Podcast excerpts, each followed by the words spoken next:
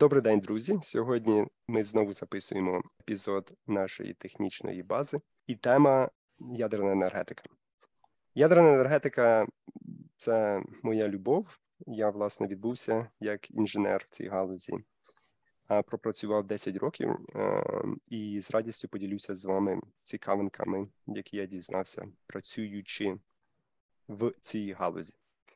Е, я вам нагадую, що зі мною в студії Павло. Добрий день. І Слава. Привіт, Богдан. До речі, це добре, що ти зробив так званий, можливо, клеймер.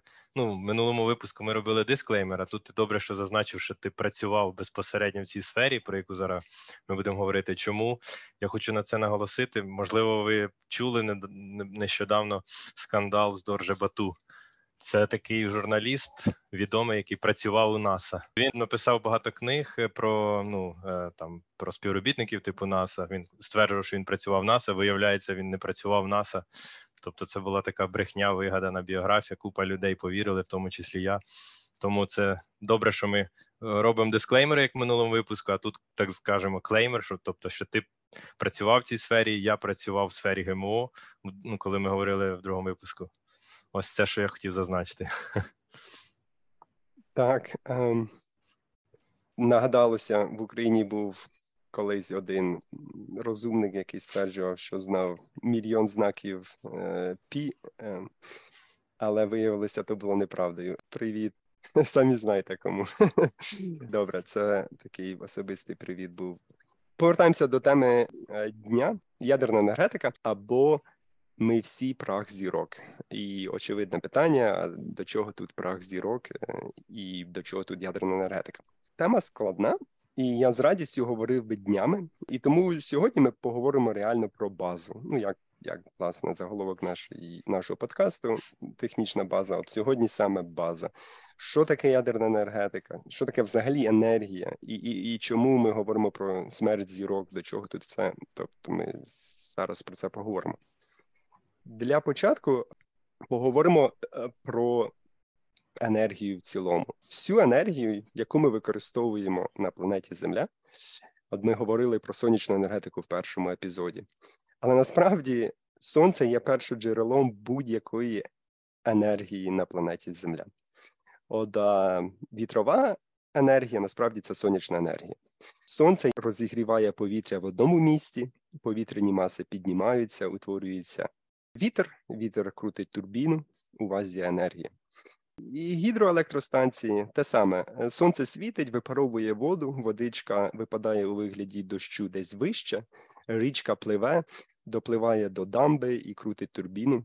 Вуаля, ось вам а, гідроенергетика. Нафта, газ те саме. Колись жили собі е, якісь там рибки, е, вони їли планктони, Планктони їли е, там ціанобактерії, які в свою чергу синтезували глюкозу фотосинтезом. Потім це все діло померло, е, впало на дно океану, пройшло мільйони років. Бам! Е, і тут вам ось консер... законсервована сонячна енергія, яка світилася мільйони років назад. Ми її зараз використовуємо, щоб заправити свій автомобіль будь-що про що б ви не говорили, те саме стосується харчування. Насправді, е, ну це зрозуміло, навіть якщо ми їмо е, телятину, е, це ж енергія сонця, тому що там корова їсть травичку, а травичка вона ж споживає сонячну енергію. Тобто, все, абсолютно все.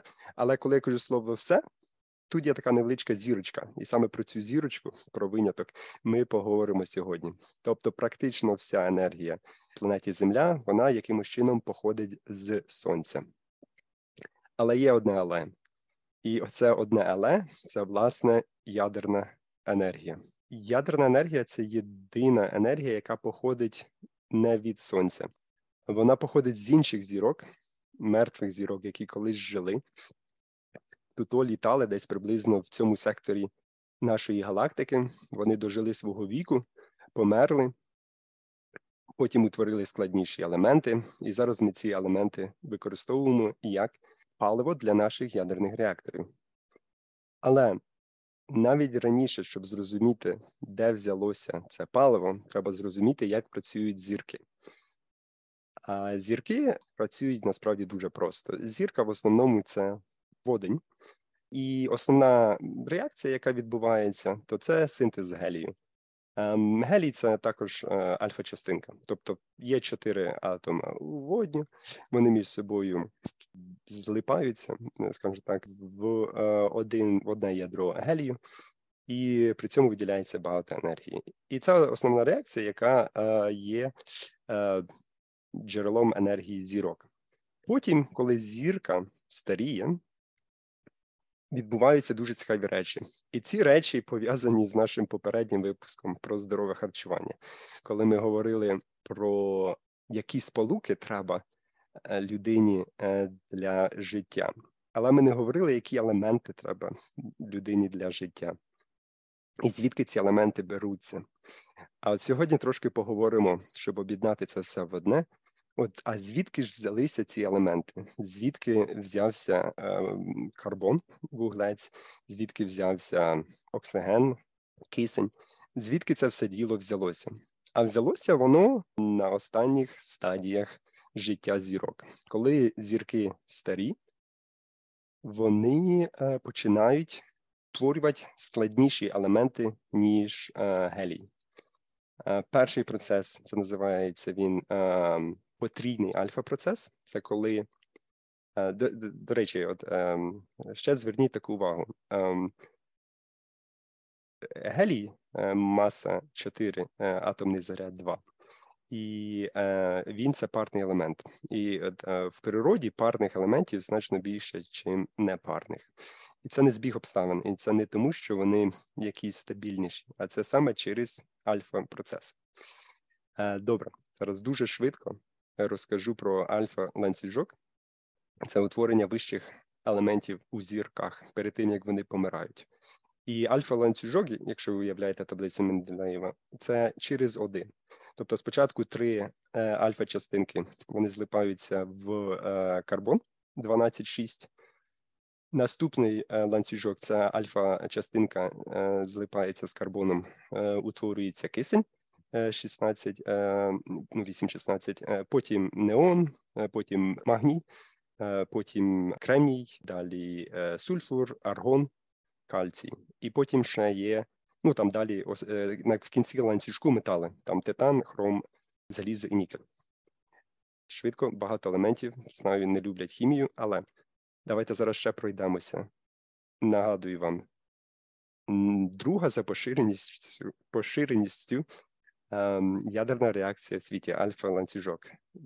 Внаслідок неї утворюється карбон, оксиген, сульфур і кальцій. От Запам'ятайте ці елементи. Потім хтось міг сказати, Ем, Типа, ну да, але ти також назвав якісь е, непотрібні для життя елементи, як, наприклад, неон або аргон, або, наприклад, кремній. Від жит... до життя толку від нього немає. Але е, краса всього цього, що ці три елемента, які для життя не дуже важливі, вони уловлюють протончик і відповідно з неону утворюється е, натрій, і з кремнію утворюється фосфор, а з е, із аргону утворюється калій. А тепер я ще раз нагадую, е, про які елементи говорив. Найпоширеніший елемент, найпоширеніший важкий елемент, тобто крім е, гелію і водню, в нас в світі це е, кисень. На другому місці в нас є вуглець. Далі у нас йдуть е, такі елементи, ну там е, неон, але з нього утворюється натрій. І потім е, ще інші серед поширених, найпоширеніших це фосфор і калій. Тобто, якщо ви ще не вловили е, те, до чого я веду, ми зроблені реально з того, що є. Світ він ніяким чином не пристосований для нас, для нашого життя. Ми, наше життя, все біологічне, просто використовує те, що є в наявності. І це абсолютно нереально е, круто, як на мене, е, що ми настільки адаптувалися до цього світу, і ми побудували нашу дуже складну біологічну систему просто з того, що було під руками. Я б тут навіть додав, я раніше працював на факультеті хімії, де була дуже хороша теоретична група, яка займалася астрохімією. Вони займалися моделюванням, моделюванням комп'ютерним моделюванням хімічних реакцій, які могли би відбуватися в космосі, там з умов вакууму на поверхнях е, астероїдів для синтезу біомолекул. Ну і відповідно ми в хімічній лабораторії намагалися відтворити ці реакції, які вони моделювали. І, наприклад, ми мали дуже хороші успіхи у полімеризації амінокислот, тобто брали поверхню як оксид е, кремнію, mm-hmm. силіку, і на поверхню висаджували туди амінокислоту, просту гліцин, і цей гліцин між собою поєднувалися такі ланцюжки, там 8, 9, 10, 11 амінокислот, е, які е, формували такі маленькі ланцюжки. І це йшло все в канві таких досліджень, як неорганічного походження життя, тобто mm-hmm. така космохімія, що життя могло там зародитися, могло зародитися в лапках навіть в космосі і бути принесеним на землю, і вже потім на землі в цьому а, первісному супі якось е, модифікуватися, мутувати і розвинутися до того стану, в якому воно зараз є. Дуже цікаво. А як е, з приводу е, таких, от е, я не знаю, теж гіпотез, що там на інших планетах можуть бути форми життя, в яких зовсім ну не зовсім на інші елементи, але подібні, тобто з одної там групи. Типу там да, кремнієві, кремнієві, ну, у нас вуглецеве mm-hmm. життя, а там кремнієве, наприклад. Як щодо таких ідей? Може таке бути, як ви думаєте? Дивіться, дуже цікава тема. Насправді, оце те, що я ем, сказав, це середня по палаті, розповсюдженість елементів в всесвіті. Воно відрізняється від планети до планети. Наприклад, чим ближче ти до сонця, тим менше водню. Тому насправді на планеті Земля дуже мало водню порівняно з всесвітом. Всесвіт це переважно водень, а на планеті Земля його відносно мало. Е, чому? тому що сонячний вітер. А от на Венері його практично немає зовсім, тому що його весь здуло реально. Так само от на Марсі. На Марсі колись була вода, її всю поздувало. Ем, чому? Тому що нема магнітного поля. Окремі якісь е, елементи, які зустрічаються частіше, рідше, до того ж, формування планети воно буде впливати на розповсюдженість елементів е, в корі. От, um, Тому що це зовсім інші речі. Наприклад, відсоток там на планеті Земля певного елементу це не те саме, що відсоток цього самого елементу в корі, тому що на ранніх стадіях Землі вона була роз, ну, рідкою, тобто розплавленою, і важкі елементи вони всі потонули. Реально, ну просто вони важкі, вони пішли на дно, е, і вони зустрічаються там в ядрі. Є певні варіації, вони будуть. І е, інше життя на інших планетах воно з великою ймовірністю буде мати іншу хімію. Воно буде ну тобто точ, майже точно буде мати іншу хімію. Воно буде мати іншу біологію. Це стовідсотково. Там навіть на планеті Земля є е, екстремофіли, які мають зовсім іншу біологію. Але основні оці елементи це, це тобто це не буде силіконове життя. Тобто, як відповідаючи коротко на твоє питання, вуглець е, може утворювати довгі ланцюги, тоді коли силіцій кремній він не здатен утворювати занадто довгих ланцюгів для е, ну, тобто силіконового життя. Тобто, тобто ні, е, життя буде величезною ймовірністю карбонове, і основні елементи плюс-мінус будуть та саме. Це елементи, але хімія буде зовсім іншим. Більш того, я хотів би додати на завершення цієї теми, що часто ми вражені тим, що як так сталося, що на оцій окремій планеті утворилося життя. Це, Це має бути якесь чудо. Але насправді як на мене, життя, утворення життя, зародження життя, воно не просто не є якимось чудом, воно є абсолютно логічним наслідком е, мінімізації енергії, наприклад. І життя, я більш ніж впевнений, що життя всесвіті дуже багато. Більш того, я згадав, от зірка була зірка, яка померла для того, щоб ми могли народитися. Але навколо тієї зірки також були якісь планети. Зараз ми знаємо, що навколо кожної зірки, що ми бачимо, є хоча б одна планета, і є якась ймовірність, що на одній з тих планет, планет буде зароджене життя. Простіше, складніше, але е, життя невідворотне, воно по-любому десь утвориться. Це насправді, ну да, звичайно, окрема тема для обговорення, але тільки зазначу, що тут можна дискутувати. Да, Є ця відома формула, тут вилетіла з голови назва, яка вираховує там потенційно кількість е, планет, де може бути життя. Ну там ну, виходить, що їх в теорії має бути дуже дійсно багато, але ну чомусь ми якось не пересікаємося, тобто немає ні підтвердження. Да? Тобто, це, це ніби фермі... як заперечує. Да. Так, це парадокс фермі. Насправді тут є ще також поняття радіо, радіогоризонту, тому що відстані між зірками занадто великі. І навіть якщо ви відправляєте радіосигнал, по-перше, він е, буде туди йти дуже довго зі швидкістю світла. Навіть зі швидкістю світла це займе тисячі років. А по-друге, е, якість сигналу вона зменшується, тобто він конусоподібно поширюється, і потужність сигналу вона ж скорочується як квадрат відстані.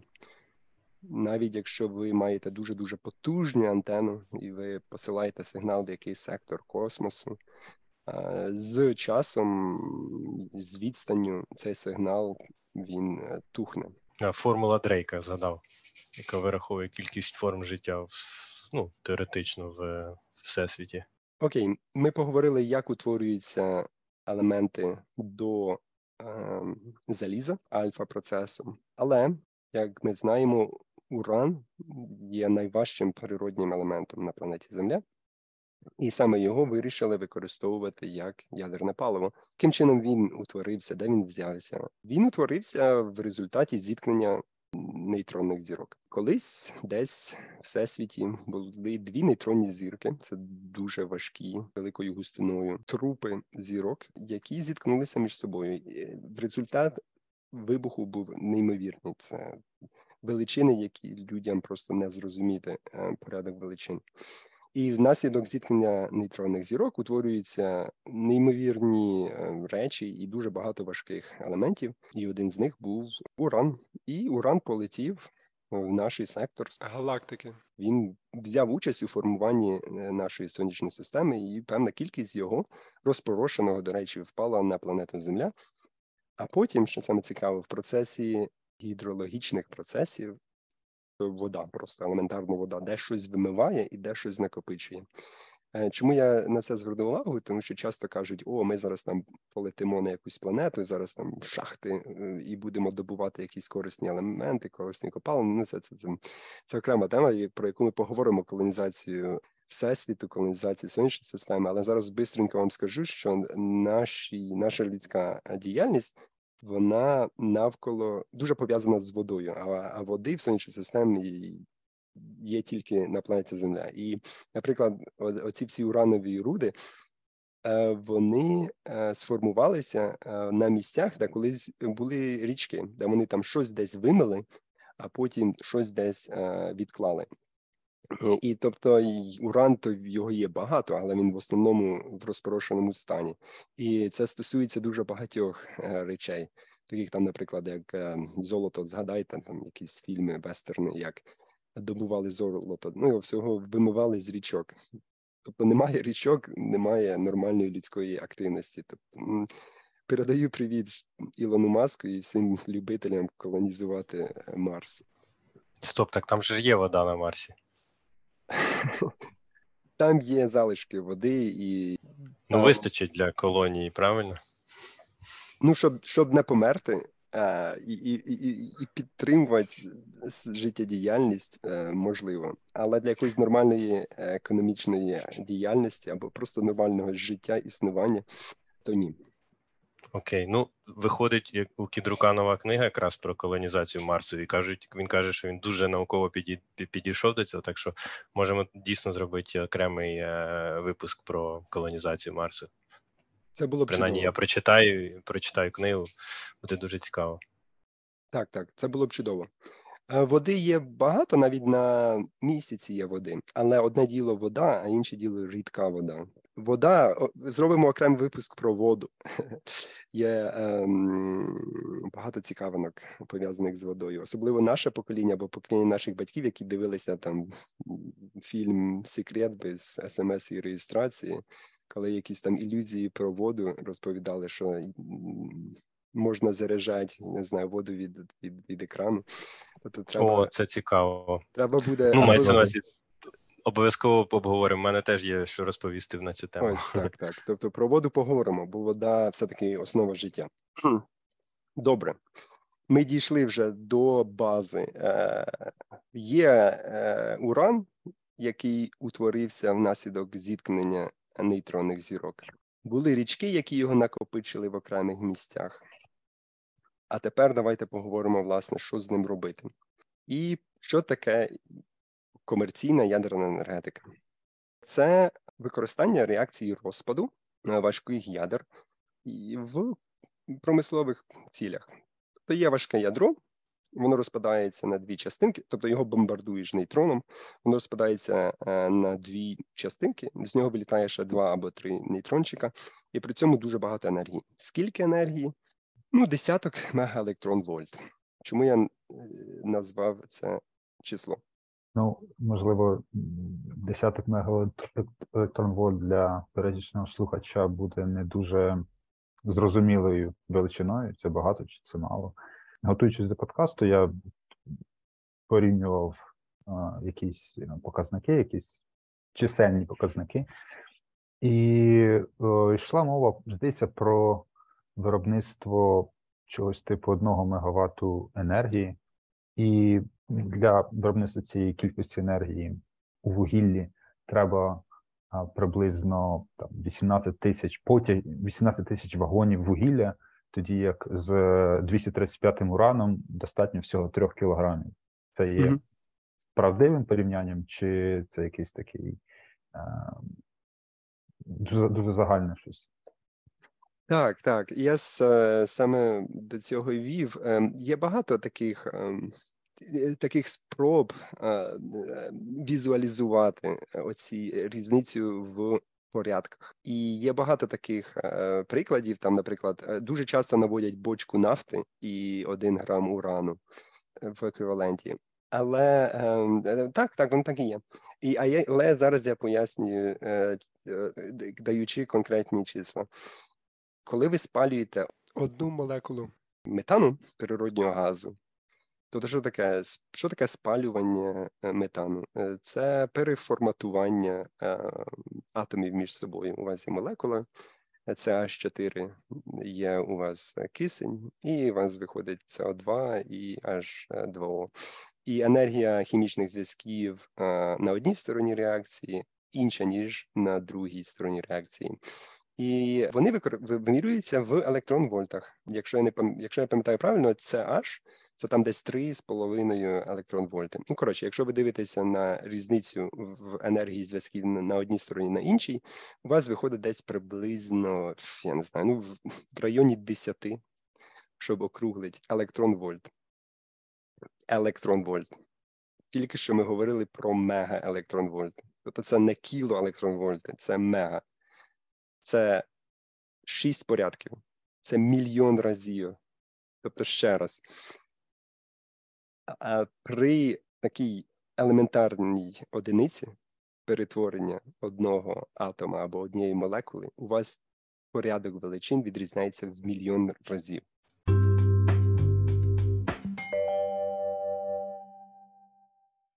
Дякую, що дослухали до кінця першої частини. Хочеться скористатися нагодою і нагадати, що в нас є сторінка у Фейсбуці. Будь ласка, знайдіть нас у Фейсбуці Технічна поплава. Лайкайте, коментуйте, і найголовніше, нам потрібен ваш зворотній зв'язок. Пишіть про які теми б ви хотіли почути. Пишіть, чи це занадто технічно, чи можливо недостатньо технічно. Будь-яка відповідь від вас буде цінуватися нами. Почуємося в наступному епізоді.